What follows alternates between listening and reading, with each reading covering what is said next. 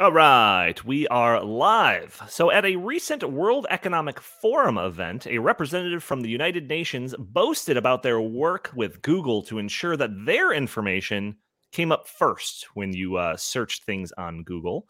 In her words, we own the science. Also, it appears the, as though the concept of a universal basic income is uh, becoming a little bit more mainstream. So we're going to be talking about that and more in episode 367 of the In the Tank podcast.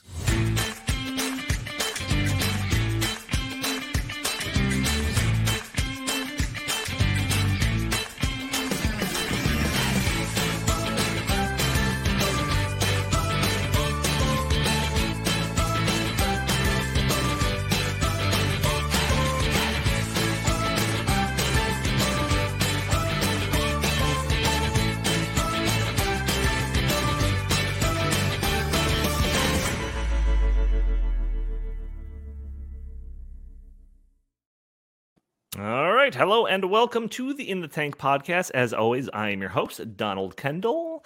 And joining me today, we've got Justin Haskins, editorial director at the Heartland Institute and co author of the latest Glenn Beck book, The Great Reset Joe Biden and the Rise of 21st Century Fascism. Justin, how are you doing today, good sir?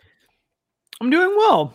I'm doing really well. I'm feeling I'm feeling uh, full and energized thanks to my recent oatmeal uh, meal that I had here on the air before we came on that you were making fun of me uh, for. so I'm feeling pretty. I'm feeling great. I feel smarter. I feel uh, uh, wiser. I feel warmer. Full of oats. I'm full of oats. Yep. So I'm ready to go. Full of oats and hot takes on the topics that we're going to talk about today. Chris Talgo, senior editor here at the Heartland Institute. How are you doing today, good sir? Doing well. Also, um, Jim Jim Lakely and I had a very close battle in fantasy football uh, this past weekend, and I pulled it out by about three points. So, um, congrats to me, and maybe next time for Jim.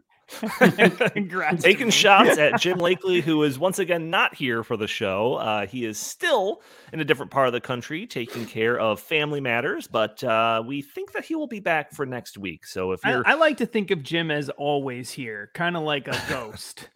you know, that sure. haunts the show at all times. That's kind of right. how I like to see it. I, I haven't seen him in the ghost. Yeah, not like a creepy ghost, but he's always he's always lurking in the background, you know. Yeah, I haven't seen him in the comments section, but uh, surely if he has a Jim rant, he'll send it to us in text form instead of uh, verbally on the show. But he'll likely, like I said, be there next time. Um, and also, just a week from tomorrow, is this correct, Chris? A week from tomorrow is our benefit dinner. Yep, One coming week, up very everybody. quick, very quick, October twenty first uh, benefit dinner in the Chicagoland area. Um, uh, we've talked about it pretty much every episode for the past few months, but uh, if you want more information on it, ticket information there i believe there are still tickets available that uh, you can go to heartland.org click on the little featured tab at the top or you can go to benefit.heartland.org for all of that information but uh, you know we're going to be there justin i'm pretty sure you're going to be there so i'm really hoping that we've got a few of these uh, people that are always joining us for our show is going to uh, uh, attend the event so we can meet in person. That would be uh, pretty cool. Pretty cool. So I'm hoping that's the case.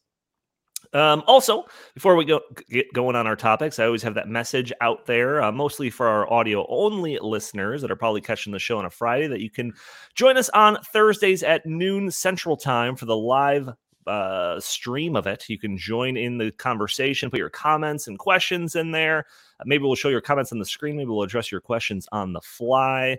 Um, and also, you can help our show out just by doing a couple of things. Won't cost you a nickel, only will cost you a few seconds, which is hitting that like button, hitting that share button, leaving a comment underneath the video, uh, or subscribing if you haven't done so. All of those things, uh, like I said, won't take you more than a couple of seconds, but it helps break through those big tech algorithms that prevent content like this from being shown to more people.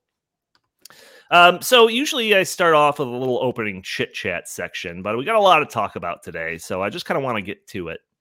So I want to talk about this clip that's been going around. Um, it comes from a World Economic Forum event that they hosted about disinformation. The clip itself is pretty interesting, but there was so much more to the story that I wanted to dive into it in this episode.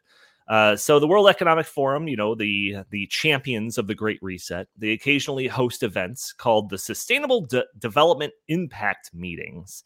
So at their latest one, just a week ago or so, they had a session called Tackling Disinformation, where they discussed, quote, how the public, regulators, and social media companies can collaborate to increase online safety oh what great people these people are just trying to look out for our our own interests and our own safety when we go on the internet hmm. so the participants of this discussion included adrian monck uh, managing director of the world economic forum geneva melissa fleming the undersecretary general for global communications with the united nations rachel smolkin Senior Vice President, Global News, CNN Digital Worldwide, and a few others. A real who's who of those people that really want to control your lives. So, first off, the panel uh, talked about the scourge of mis and disinformation as it revolved around COVID. And they complained that social media was rampant with misleading information about COVID. And, you know, we know this. We talked about this uh, week in and week out for a long time. Uh, wh- whether it was misinformation from Fauci or the UN or CNN, we, we cover this on a weekly basis throughout all of the pandemic, which leads to my first question to you guys. Is history really going to be written in these people's favor?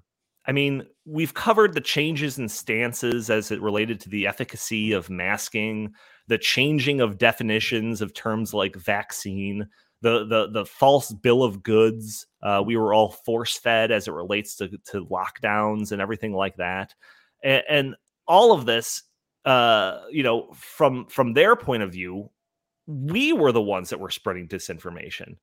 so, Chris, I'll give you first whack at this at this whole idea.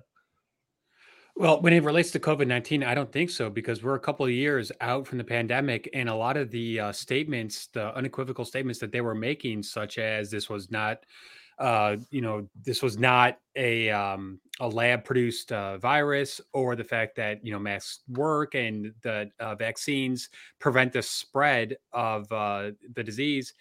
We, we've seen that those things have been co- proven completely false. However, the uh, people who, you know, made those those statements they have not retracted them and the mainstream media has not retracted it. So i i i doubt that in the next few years that we will you know you know get about faces from these you know people on on these issues. And um it, it remains to be seen whether or not you know in decades to come when uh, the history of this era is written you know what what narrative will uh emerge. Yeah it's just crazy justin. I mean like I like I said, we covered all of these things, all these misleading things, all this uh, uh, uh, contradictory stuff that they talked about in, yeah. in, terms of all those things I listed off. You know, yet they're over there sitting high and mighty, claiming that they're the real arbiters of truth, and uh, everything else that runs counter to that is disinformation. I mean, is yeah. that how the history books are going to be written? Well, that's an interesting way of, of framing it. So I think the way the history books are going to be written is different from the way that this is going to be viewed by people in this particular period of time. Um, so, for example, um, if you look back at something like, uh, well, I'll, I'll, I'll, give you an anecdote. When I was younger, um, and uh, especially college age, and you know, you're going to college, you're learning about climate change all the time. It's it's it's everywhere on college campuses. I remember saying to my father, who's a a staunch, staunch conservative and and, and pretty skeptical of these kinds of things, um, said to him, "Hey, you know, what about all this climate change stuff? Like, what about this? It seems like the science is is you know that there's a lot of people, a lot of scientists, big institutions that say that this is going to be really catastrophic. There's even some people on the right who feel this way."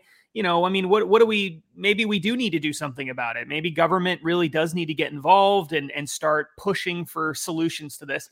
And he said to me, Justin, listen, I've been through all of this before. I remember when in the 1970s, when everyone was talking about global cooling and how that was going to be a catastrophe, and then it never happened. And uh-huh. I remember the population scare stuff that was really popular in the 1960s and 70s. We're all, you know, we're not going to be able to feed people by the year 2000. And of course, that those all these things came and went and nothing happened. And I remember Y2K and I remember everybody saying Y2K was like a huge thing and that the entire global internet would shut down and we would have a crisis on our hand from all of the effects of that. And that didn't happen.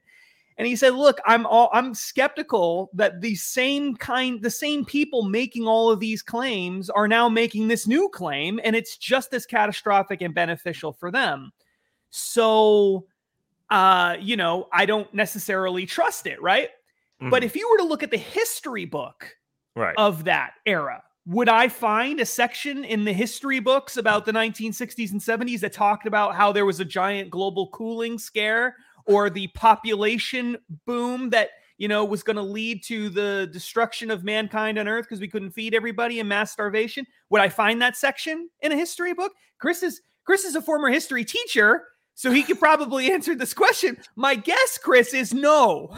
We're not I can, I can, I can vouch that that got swept under the rug uh, in right. history in U.S. Yeah. history classes when the, I was teaching. They right. have a whole chapter dedicated to Paul Ehrlich and just how he was wrong. yeah. I mean, I mean that that they leave that part out. So my point is this: I think lots of people who don't buy into the existential threat argument of global warming there's a reason why older people are far more likely to be skeptical of that than younger sure. people. It's because they remember all of the other existential threats that never happened, right? Right, right. It's not because the they're misled. It's because they have a memory. It's because they have a memory. remember so the, the history, ozone layer in the 1980s too? Right. So the history books don't always reflect what people remember themselves. Sure. So I think the way this is probably, and I'm and I'm I'm not happy about this. I think this is really bad.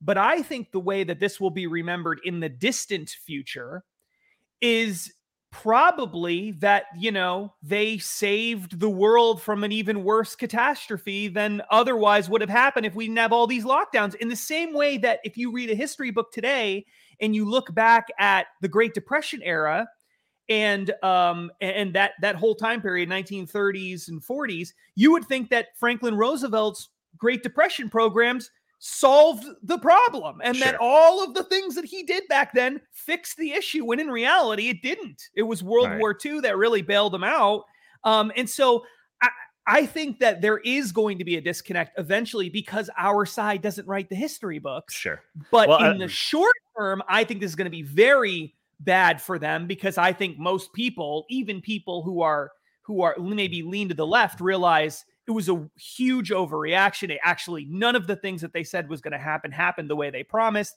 And so, in the short term, it's bad for them. In the long term, they'll find a way to make it good for them. Uh, so, Justin, I got a related question for you because uh, so the, the lady from the UN, uh, Melissa Fleming, kind of used all this COVID talk to to bring up the so called infodemic another another term that they're trying to coin over there where people are trying to search for information about covid and they're being exposed to all this contradictory information. They're getting confused by all these differing viewpoints that are up there. Oh what are we supposed to do?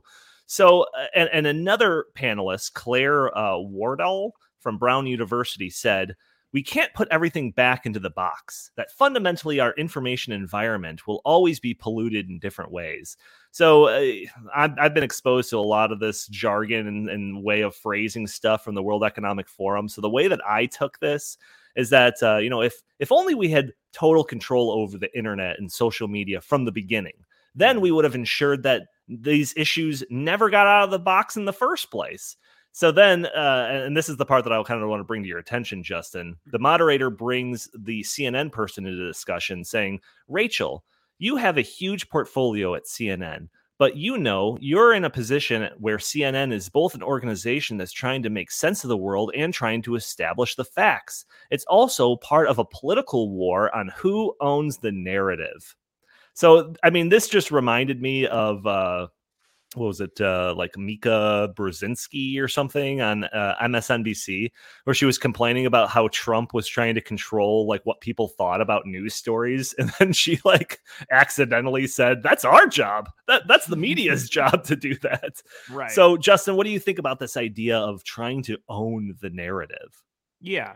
I, I mean I, I think that there is no doubt whatsoever that on within the the World Economic Forum, you know, orbit, and I guess you could say amongst the ruling class, in Europe, Canada, and America, there is this very strong sense that has developed over the past um, you know, couple of decades. It's always been there to some degree, but over the past decades, we've seen it getting increasingly uh, stronger. And in the past, really since Trump won the election, it's been especially true, where they had at least some semblance of, well, people, if we tell people what the right ideas are, they will believe us and then they'll do the right things like within their framework. So right things means whatever they think people should do. Okay. Uh-huh. But then Trump happened.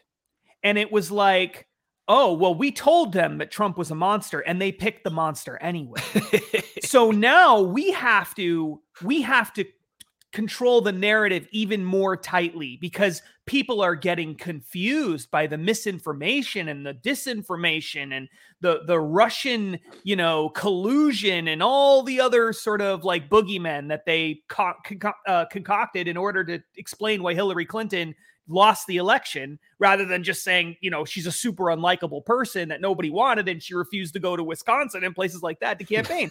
I mean, that's the obvious, right? But they didn't want to they didn't want to do that. So instead, it was this elaborate problem that we have to fix by controlling what people see because we can't trust and this is something I've said this over and over and over again to so many people, to so many people. I'll never forget it as long as I live. I went to a cocktail type party with uh elitist type people. Oh my and god. I Koch know brothers shoving money in your no, pocket. No, no, no. These were these were left wing. These were not oh. fans of the Koch brothers. And okay. I'll never forget it. What we're talking about people being able to make their own decisions, their own choices in life, and being able, and that that being the best path forward. And the answer that I got from one of these people at this event, very highly educated person, was most people are too stupid to know what to do. They don't know what to do. And so we have to we have mm-hmm. to give them the answers to these problems. And then they were referred to as not making this up as sheep who need to be led oh to the God. in the right direction. And so forever I've I have said this to many people in elite people, whether they're on the left or even consider themselves to be on the right. The average person is a stupid sheep that needs it's to be so led. funny.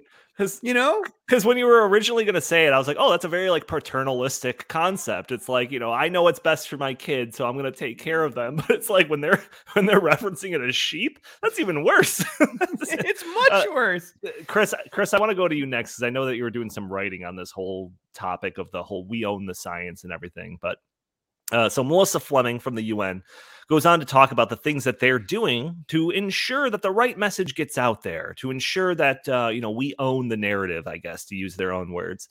So she says, and I'm quoting her directly here: "We deployed our uh, country offices." all over the world to take the basic messaging that really didn't change that much on health guidance and on the efficacy and the safety of vaccines and produce content in such a way that is locally relevant and that it travels in digital spaces, but also in languages that people understand it in context that makes sense.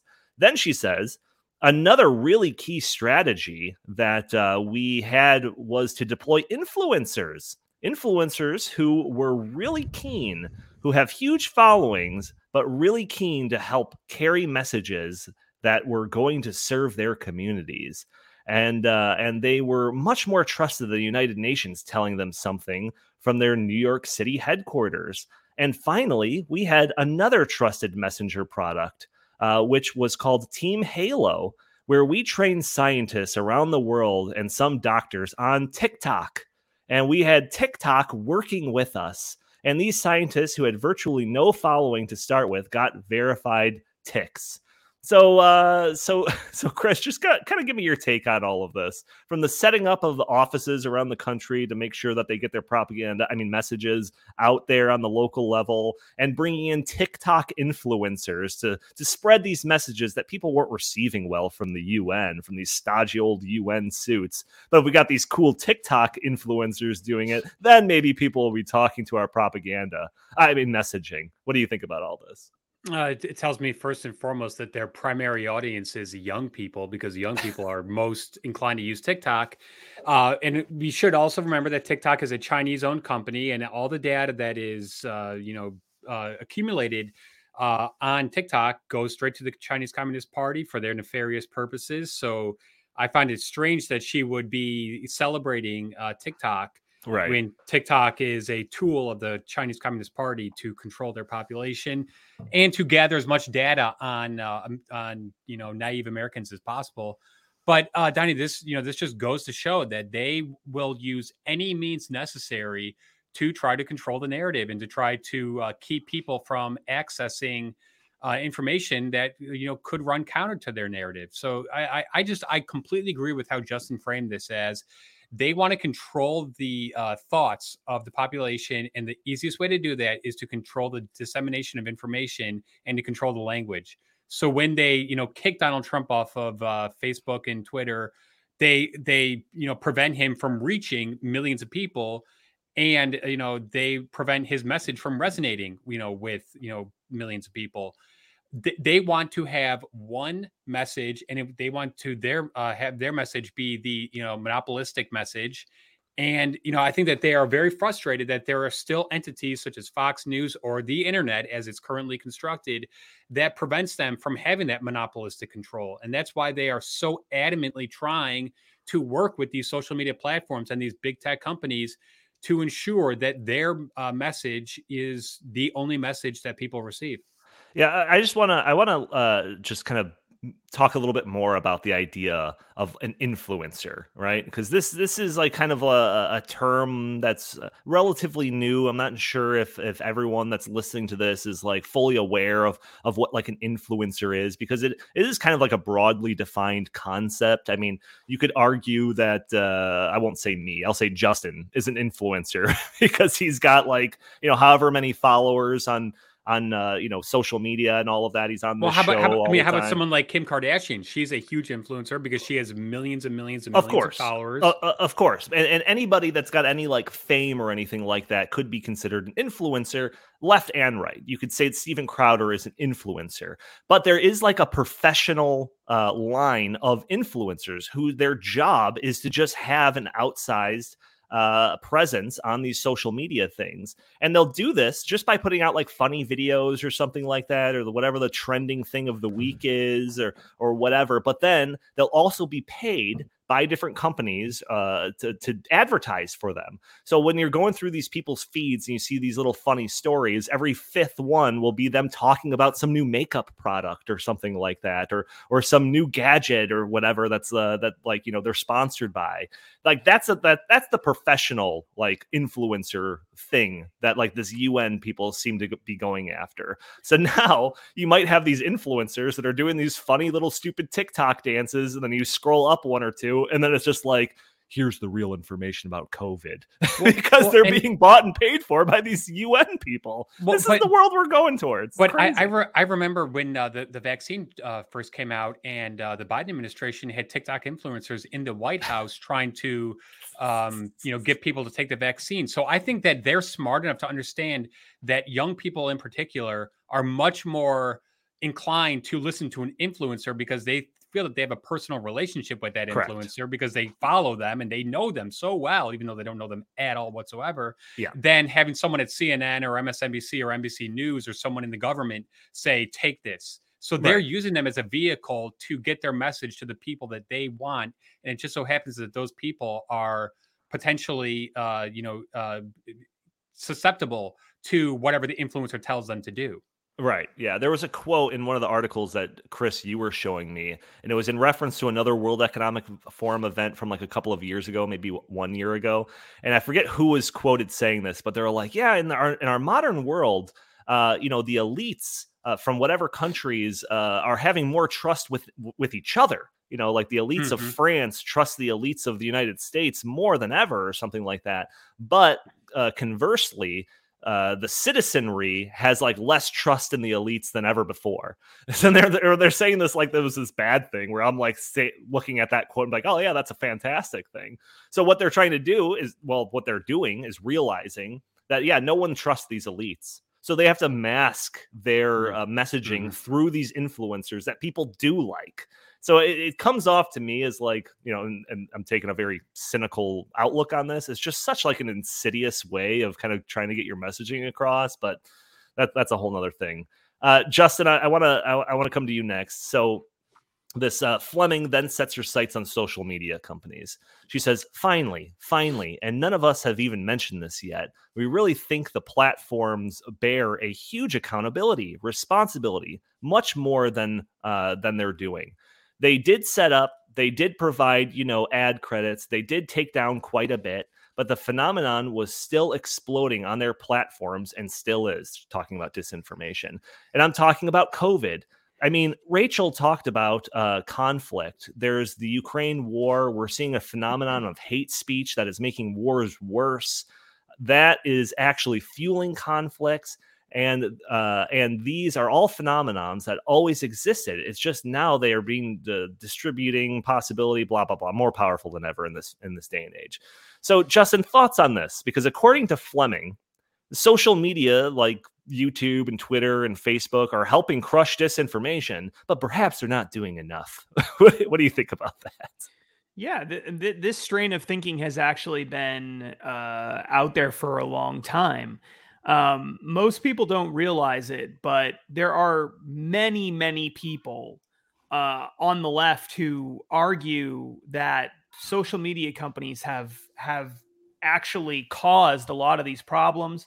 That maybe we should uh, break them up or punish them in some way because they aren't doing enough to crush what they consider to be disinformation. One of the the stories that I like to tell when we do Great Reset stuff to show the influence of of of ESG scores and and things like that is that ESG environmental social governance scores it's a social credit scoring system for companies essentially. Um, it's the way that the great reset elites davos elites try to control and manipulate society okay it's their control knob for society so to speak well um, there's this uh, very large very influential esg database. That's there's many of them but one of them in particular did an esg report on facebook. And um, the in the ESG report on Facebook, they gave Facebook. Now you would think Facebook they're in on all of this stuff. They're uh, they're always working with elites to to try to squash misinformation. All you would think that they'd be getting really high ESG scores, really high social credit scores, right? Right, right. But they actually got a very mediocre score. It, w- was really not very good at all. And when you read the report as to why they got such a mediocre score, it says very plainly that one of the reasons they did not do as well as they should is because they were not moderating content. They were not uh, stopping disinformation at a higher rate. And then it cited a study about this very thing.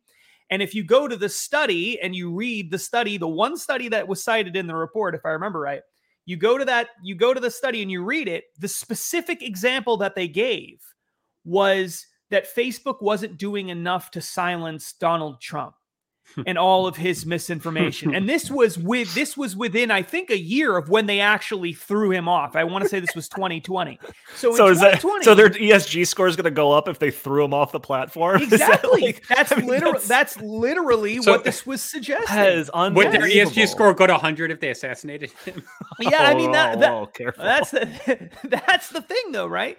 It's it, the whole point of the ESG, the, the whole point of this is to say, well, you got to make sure that you're you're doing the right things. If you're not doing the right things, which means limiting free speech even from the president of the United States, then you're not really with us. And that's the World Economic Forum Do- way. doesn't doesn't it kind of show you just like the insatiable quality of these people on this side of this issue?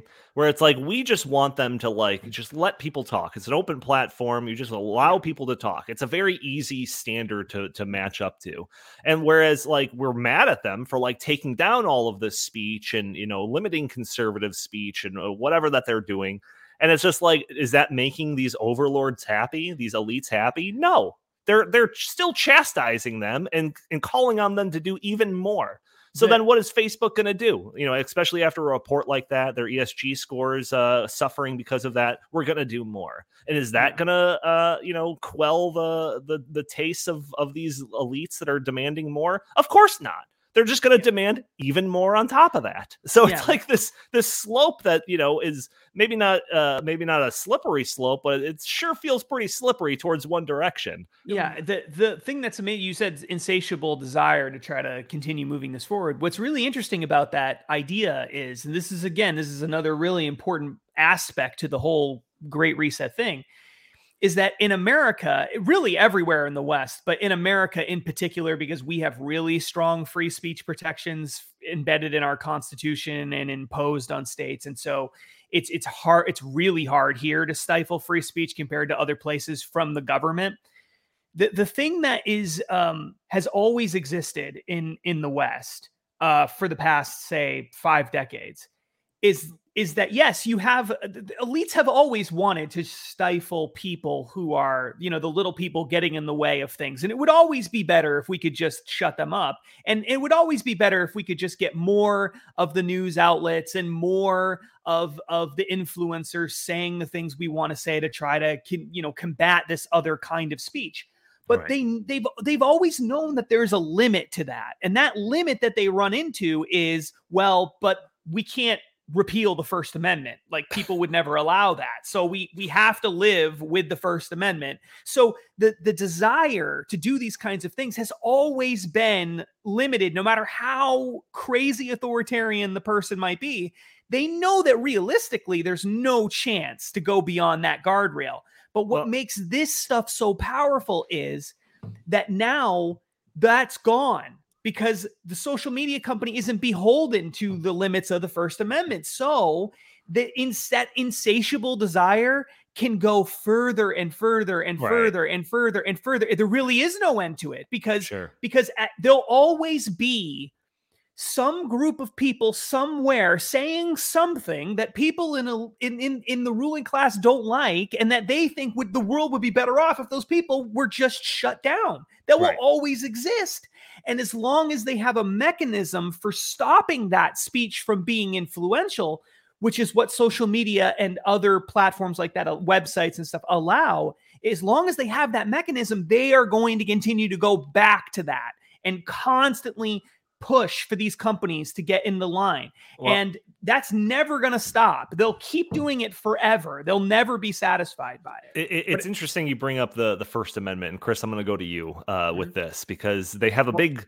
they have a big.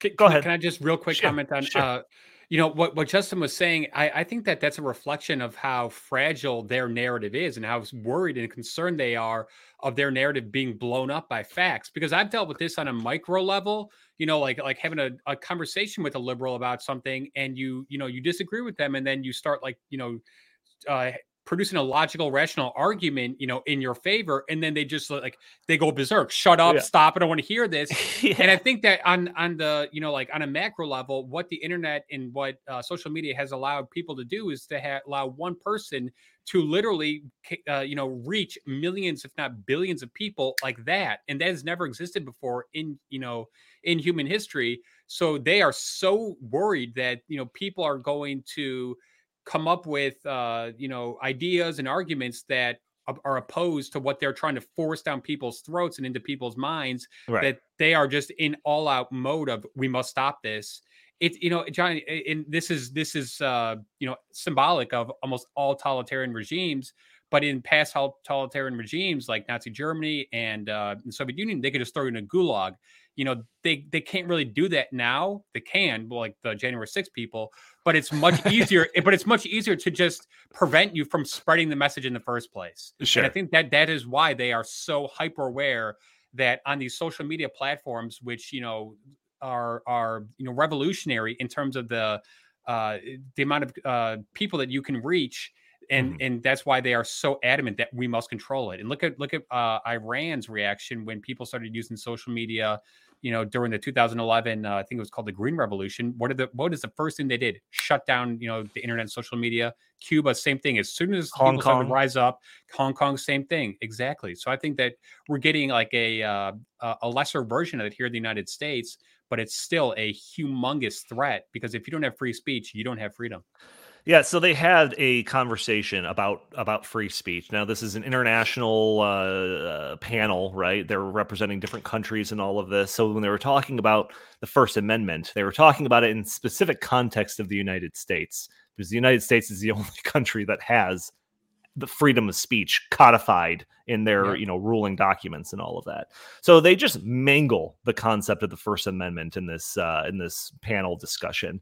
So the lady from uh, claire wardle the lady from uh, brown university or whatever the, the, the school is she says i have to say there are many things about the first amendment that are very very special but i do feel that but word negates everything that came before it right but I do hmm. feel that it stops nuanced conversations about speech. So my frustration is I wish we could talk more about the harm when it comes to speech. So people say, well, misinformation, uh, it's really legal speech. You know, we know terrorist content, child sexual abuse imagery. We know what to do about that. That's illegal speech.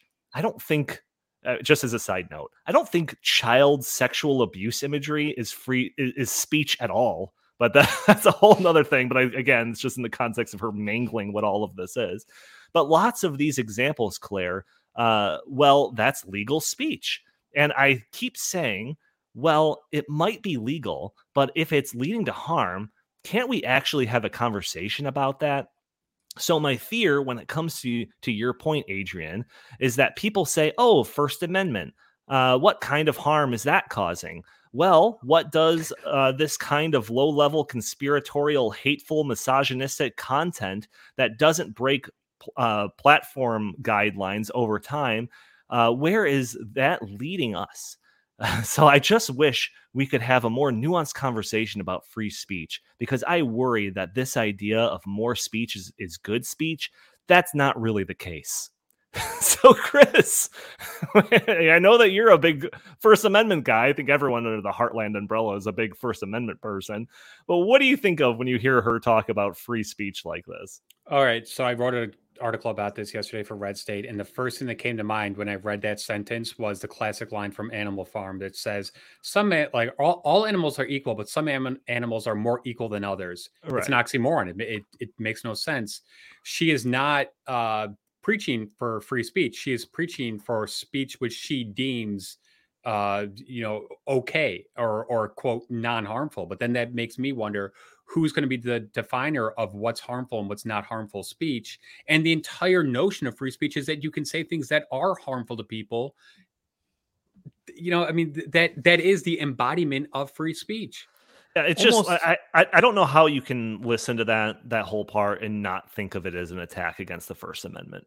Mm-hmm. I really don't. Yeah, that's that's clear. That's clearly what it is, and I think that I think that most of those people don't really believe in the First Amendment anyway. They they would they don't want the First Amendment. I mean, what they want is for people to have f- some free speech, but they want a limit on the free speech, as she said, so that we don't allow speech that's really harmful to become, you know, to, to cause misinformation and, you know, people are doing things that they shouldn't be doing as a result of it and whatever. And of course, the opponent to that would say, well, who decides that? How do you make that decision? Uh, everyone is you, you you'll you could say almost anything and some person somewhere will find that harmful so how do we determine that and of course at the end of the day whenever you get into these slippery slope type arguments really what it comes down to is well we think that these this other you know the world economic forum types believe the elites can figure that out and they can put it and they can put a reasonable limit on it and they're not mm. going to just stifle all free speech of course obviously they would never right. do that and so they you don't have to worry you just they'll put they'll put a limit on it and yeah and that'll and you know and that's how we do it and we do it based on bringing in all the stakeholders and all the different groups and hmm. corporations and activist groups and we all get together in in Davos and you know a few thousand people uh, then get to uh, present things, and then a few hundred people then get into the inner sanctum meeting, and then a few dozen people actually sit down and start writing the rules for yeah. what that looks like. And then yeah. before you know it, you have some report that says, well, saying questioning anything about XYZ thing is too harmful to allow. And right. and they'll say this is the will of the people or whatever. But that's the whole point. It's not. Yeah. And then the other and just the la- last thing on that. The other thing that drives me crazy about this is it doesn't even matter if every single per- like there are many examples in in history that we now look back on and say most people living in a society. I mean, Donnie and I knows that know, knows this well because I talk about this all the time when I talk about democratic socialism. There are many times in history where you can go back and say most people in a society wanted to imp- to be authoritarian on some minority group in that society. Sure. And using democratic means, they were willing to democratically limit the rights of other people based on all sorts of absurd things. So, like the best, most obvious example of that in America is in the South, right? Post uh, um, uh, Civil War, there were dem- democratic institutions. Voters got together and elected and put people into place and passed all these democratic laws that severely restricted the rights of certain people based on the color of their skin. That's what happened, right? Right. So just because most people, we all recognize today that was terrible. So, but just because most people in a democratic society thought that that was a good idea does not mean that it is a good idea. And so, this idea that you can put these safe limits into place so that we can have a free society where we right. have some free speech, but then through these institutions, we decide what the limits are, is really just another way of saying you don't actually have any freedom at all. Right. And and that's what any African American person living in 1897 in Alabama would say if you said, "Do you think democracy equals freedom?" Sure. They would say, "Well, I live in a democracy and I don't think that there's freedom." So right. that's that's that's the point. So they don't care, really. That's why we have these absolute protections. Right. That's the whole point of the Bill of Rights. Yeah. And elites don't like that because it it makes it harder for them to do the things that they want to do. Right, right. So, all right, we've, we've been talking around this clip for about 42 minutes. So I just want to go ahead and play this. Uh, so get it get it ready, Andy. So this is a clip. This is Melissa Fleming. This is the the lady from, uh, representing the United Nations, and she's concerned that the information, just like with COVID, uh, that if you were look up climate change, if you Google climate change. Uh, that like you know you're just going to get conflicting messages. So she explains how they're teaming up with Google. So let's go ahead and play this clip you know, we partnered with Google, for example. If you Google climate change, you will, at the top of your search, you will get all kinds of UN resources. We started this partnership when we were shocked to see that when we Googled climate change, we were getting incredibly distorted uh, information right at the top. So we, we're becoming much more proactive. Um, oh. You know, we own the science and we think that the world you know should know it, and and the platforms themselves also do. Um, but again, it's it's it is um, it's it's a huge huge challenge that I think all sectors of society need to be very active in. Yeah, we own the science. We own. So I think that this whole discussion that we've been having so far this episode just highlights how much sway these organizations have when it comes to the information that you receive. They openly talk about owning the narrative. They openly talk about owning the science. They openly talk about working with social media giants to tilt the scales in the direction of their narrative. They openly talk about partnering with Google to ensure that their narrative is featured at the top of the internet search results when you look up certain things like COVID or climate change or you name it. So th- this mm. whole panel is not about creating some vetting process to ensure that people aren't being exposed to disinformation. No, that's not what it is. It's more about what can we do to ensure that our narrative is visible to the public and anything counter to that is invisible. And we'll use big tech big business and the government to ensure that that's the case. That's what this entire thing was about. And they're just trying to mask it with this idea of we're trying to protect your online presence and, and make sure that only only the right information is seen so uh, I do we do want to get to a second topic, but Chris, I'll give you final final thoughts on on just everything that we've talked about so far. Yeah, I mean, I thought that statement was pretty terrifying, and I think it, it uh, goes uh, it, it's aligned with what Jen Psaki said uh, when uh, she said that the White House was working with Google and Facebook and other uh, big tech companies to uh, censor uh, people's you know postings about uh, COVID nineteen and how they were you know colluding with Google and Facebook to uh, ensure that people got the message that they wanted them to get about the vaccines and COVID nineteen in general. So this is just I think this is just another step of that process.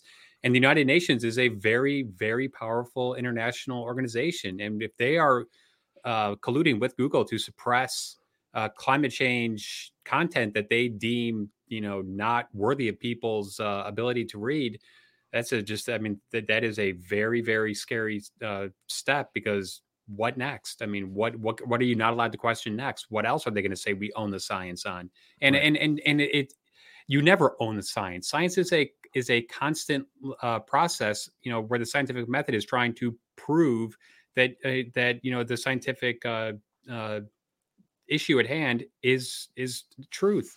Right. And as, as we've known, pe- people have thought things were scientific truths for centuries, and then all it takes is one person to disprove it. So there's no such thing as owning the science. Also, yeah, I think it, she it, I think she was paraphrasing a quote from the Pope back in uh, Galileo's trial or something like that from the 1600s. We own the science. I think well, that's see, where she got that.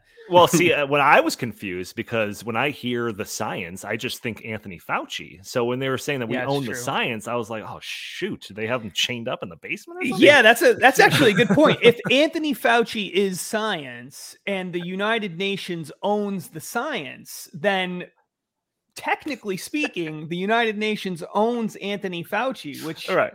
Yeah. There's a lot of problems with that statement. There really are. Uh yeah, so I we could we could spend the next 45 minutes, another 45 minutes talking about all of this and just like, you know, even just from like a, a uh, uh like a non-nefarious perspective. Like the idea that like uh like a, a, blades like sharpen each other or whatever that like saying is like we've talked about how you know when when you completely blunt out the side of the the issue that's talking about like the shortcomings of renewable energy and all of that and you completely just like disregard them ignore them don't let them be a, a part of the conversation. Then when you uh, put yourself in a system where you have to rely on on renewable energy wind and solar and then it completely collapses people are left wondering well what the heck? Like why, why wasn't anybody warning about this? And it's because you shut all those people out so, like the same thing happens with all of these things. That's why free speech is such a, a powerful thing because it's a competition of ideas. That's the whole point of it. So when you get rid of that that that whole side of it, you eliminate the com uh, the the competition. Everyone suffers. So, but again, I want to get to our secondary topic here. So let's get to it but i'm curious about your thoughts so in the underneath this video let me know what you think about that conference and uh, you know if there's anything that you think we missed. So, anyways, let's talk about universal basic income. So, do you remember UBIs? Does anyone remember this? Perhaps you've seen a story or two about it. Uh, maybe you had a nephew or a niece talking about uh, this wacky idea during some family gathering or something like that. Or perhaps you remember in the 2020 primaries when Andrew Yang talked about this need for a universal basic income is basically was the only politician that I've ever heard talking about this on a on a large stage. Well, in our neck of the woods, the uh, suburbs of, of Chicago, the Chicagoland area, the idea of a UBI has grabbed some headlines because Cook County, the county that contains Chicago, is launching the largest guaranteed income pilot ever in America. So, Cook County Promise is the name of this program that is going to give 3,250 households $500 per month for two years as part of their Universal Basic Income pilot program. So, I've seen a number of these stories over the past few years about uh, UBI pilot projects. I recall one uh, happening in Los Angeles. There was a couple others in a few other California cities. I remember one popping up a headline that, that had to do with uh, the Denver area, and now there's this one in Chicago, right? So I was like, oh yeah, there's there's a little bit of a trend going on with these uh, different municipalities or cities, uh, you know, trying out these little pilot programs as it relates to a UBI. So I wanted to look into it and see like how many of these have there been? How many of these pilot programs have there been? Because I've only ever heard about this in the last couple of years. And like I said, like I, I recall a couple of stories about this. So before I started looking, I would have guessed 12, maybe 15 of these pilot programs. I was way off. Uh, so I found this. I found this link, and it's from the great the great researchers at Mashable. But it was the only uh, extensive list I can find of all these pilot programs. And no, there's more than 12. There's more than 15. Um, 50. There has been 50 of these programs piloted across the country over just the past couple of years. Because, like I said, this is a fairly new thing. So, all of this is just in the past couple of years. So, Andy, uh, anyone that's watching this, uh, Andy's controlling the screen there. So, you just slowly scroll down. You can see just the list of all of the, the different pilot programs. Um, there's, and, and a lot of them are in California but they are pretty widespread. The, the first one that's mentioned here is in Birmingham, Alabama, the Embrace Mothers Project, which was going to give 110 mothers $375 per month for a year uh, one in Phoenix, Arizona. Like I said, a whole bunch in in California, just uh, you know, all over the place. And and the size and scope and how much money is doled out for how long, all of those are different amongst all of these different 50 programs that that are happening across the country. Some of them are are uh, geared towards like younger people. Some of them are geared towards older people. Some are geared towards uh, expecting mothers. Some are geared to expecting mothers uh, that are people of color. Uh, you know, they're all over the place, all these different things. Some of them, which was a surprise to me, uh, specifically were giving out money to ex convicts, which I thought was an interesting use of taxpayer money for a pilot program like this. So, Gainesville, Florida, the Just Income GNV program was going to give uh, a thousand dollars plus six hundred dollars a month for eleven months to 115 recently released convicts. That was a uh, another one of these pilot programs that was tried out in Durham, North Carolina, which Justin hails from, I think. Uh, their Excel program was going to give 109 formerly incarcerated individuals $600 per month for a year. Oh, Justin, is that where you got that extra 600 bucks? I was wondering about that.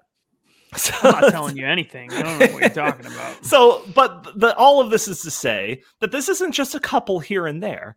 This is seem, seemingly, especially when you look at this in totality, a, a, a thing that seemingly has more momentum than I would have guessed uh, at the beginning of me looking into this for this episode. So, Chris, I, I just kind of want your uh, initial takes on just, I guess, UBI, just kind of in general, and uh, whether or not you think that this is becoming a little bit more into the to the mainstream, or maybe we'll see more established politicians actually pushing for this instead of just Andrew Yang. Well, I think Andrew Yang was the first to do it at the uh, presidential uh, debate level, but I, I know a whole bunch of uh, Democrats, AOC, Rashida Tlaib, Ilhan Omar, Bernie Sanders, who have been talking about a UBI for a very long time. And uh, during the uh, uh, pandemic, when the government, you know, gave out those stimulus checks, many of them were saying that this should become a monthly, uh, mm, uh, like a, I remember that know, a, a, monthly thing. So it doesn't surprise me that this is you know happening more and more across the country because I think this is in line with what the uh, Democratic Party wants to create, and that is a a subclass of people that are dependent upon government. And I think that this would also allow them to implement their uh, d- digital currency system, and it would also allow them to much easier uh, to implement their ESG uh, social credit system because if you are a good social credit scorer, then you might get some extra, you know, UBI funds. And if you're a naughty, you uh, yeah. have, a, have a low uh, social credit score, well, then maybe you're uh, going to be, you know, uh, getting less UBI from uh, Uncle Sam in the future. Um, but Donnie, I, I, think this is also, you know, just really um, uh, bad for the future because it's incentivizing uh, laziness and it's incentivizing people not to work.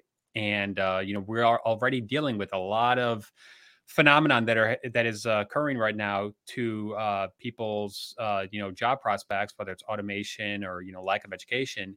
So this, I think, is just another um, layer to the uh, to the many many uh, societal um, things that are happening right now that are causing people to become less uh, able or less capable of working. Yeah, yeah, I, I, I do want to get back to that uh, social credit idea and the digital dollar thing because I was going to bring that up too. But uh, Justin, just from like a just like a straight policy perspective, just white paper, you know, policy brief kind of perspective, like, do you have any insight into what the pilot program's like objective is at all?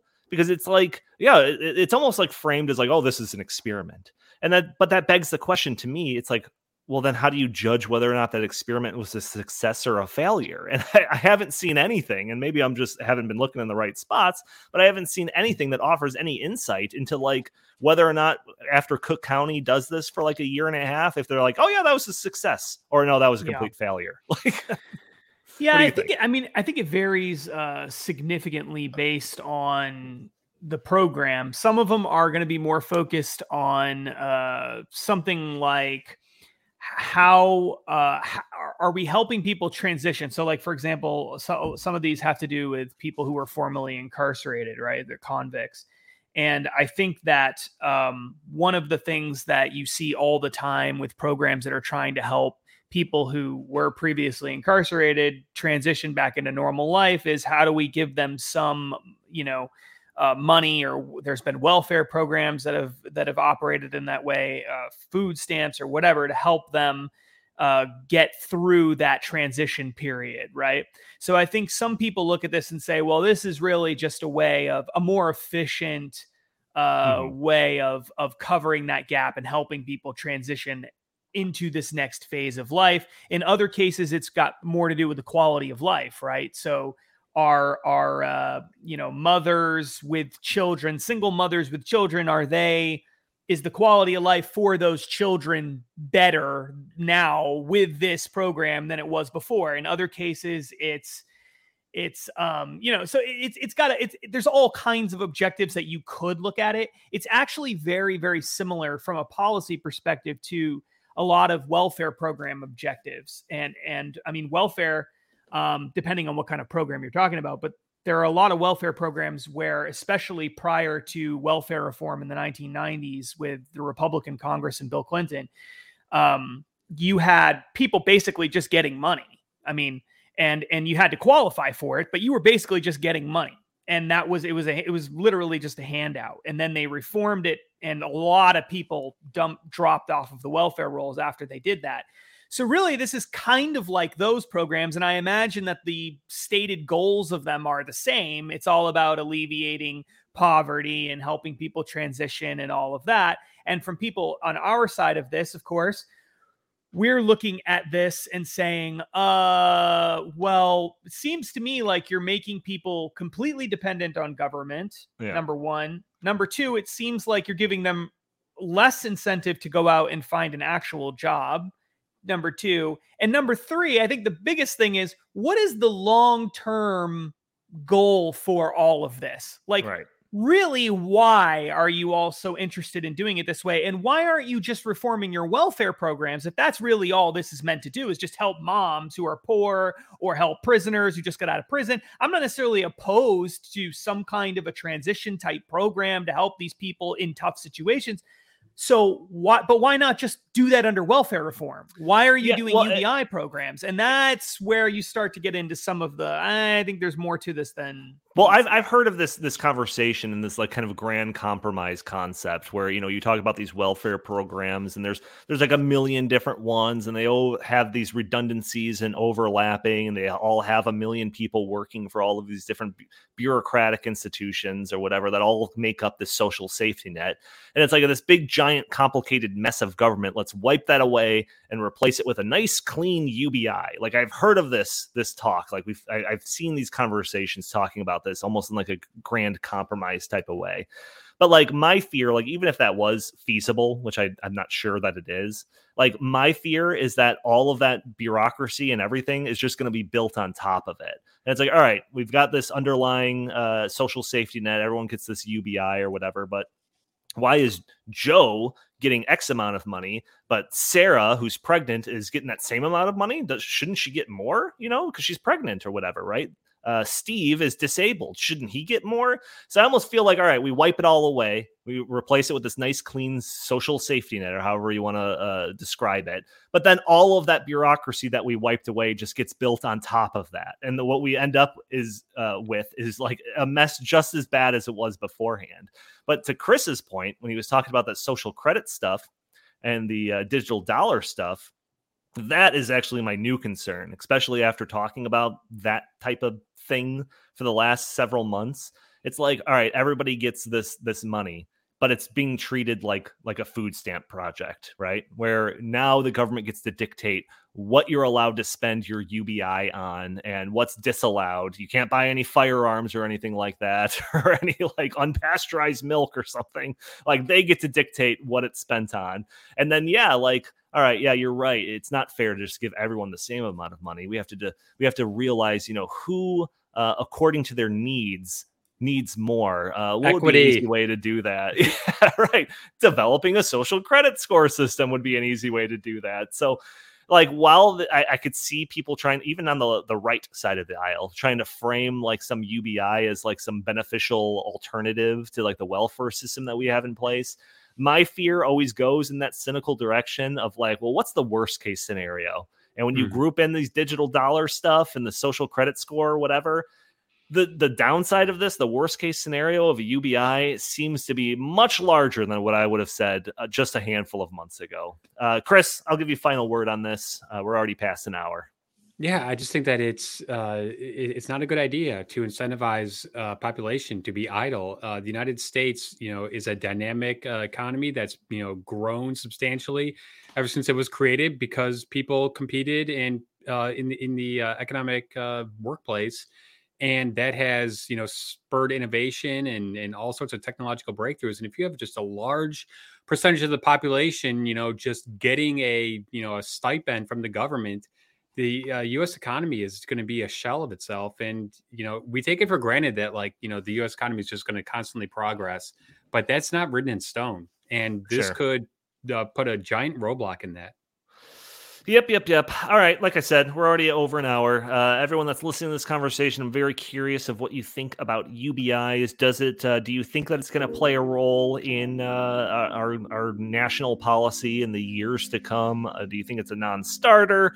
What do you think? I'm very curious. And I do want to thank everyone for tuning in to this episode of In the Tank podcast. For those that are just listening to the audio only version, you're probably listening to it on a Friday. You can join us a day earlier on Thursdays at noon, where we're streaming on Facebook and Twitter and YouTube and Rumble uh, where you can join in the conversation. You can throw your comments and questions in the live chat. Maybe we'll show your comment on screen. Maybe we'll address your questions on the fly. Also, if you'd like, you can follow us on Twitter at In the Tank Pod. If you have any comments, suggestions for the show, feel free to email us at In the Tank Podcast at gmail.com. And again, help us break through those big tech algorithms by just doing a couple of things hitting that like button, hitting that share button, subscribing to the channel, leaving a comment under the video. All helps us out greatly. Justin Haskins, where can the fine people find you? At Justin T. Haskins on Facebook, Twitter, Gettr, Parler, and uh, all the other social media platforms out there in the universe. Fantastic. Not TikTok though. You're not doing any dances on TikTok. No dances. Not mm. You're not being paid by the by the UN to be the only TikTok, way. The only way I'm going to go on TikTok is if a the UN pays me, and b the purpose of going on TikTok is to talk about how stupid it is for people to go onto TikTok. So Chris Talgo, what do you have to pitch today? StoppingSocialism.com and uh, Heartland.org. All right, fantastic. Thank you all for tuning into this episode. We'll talk to you next week.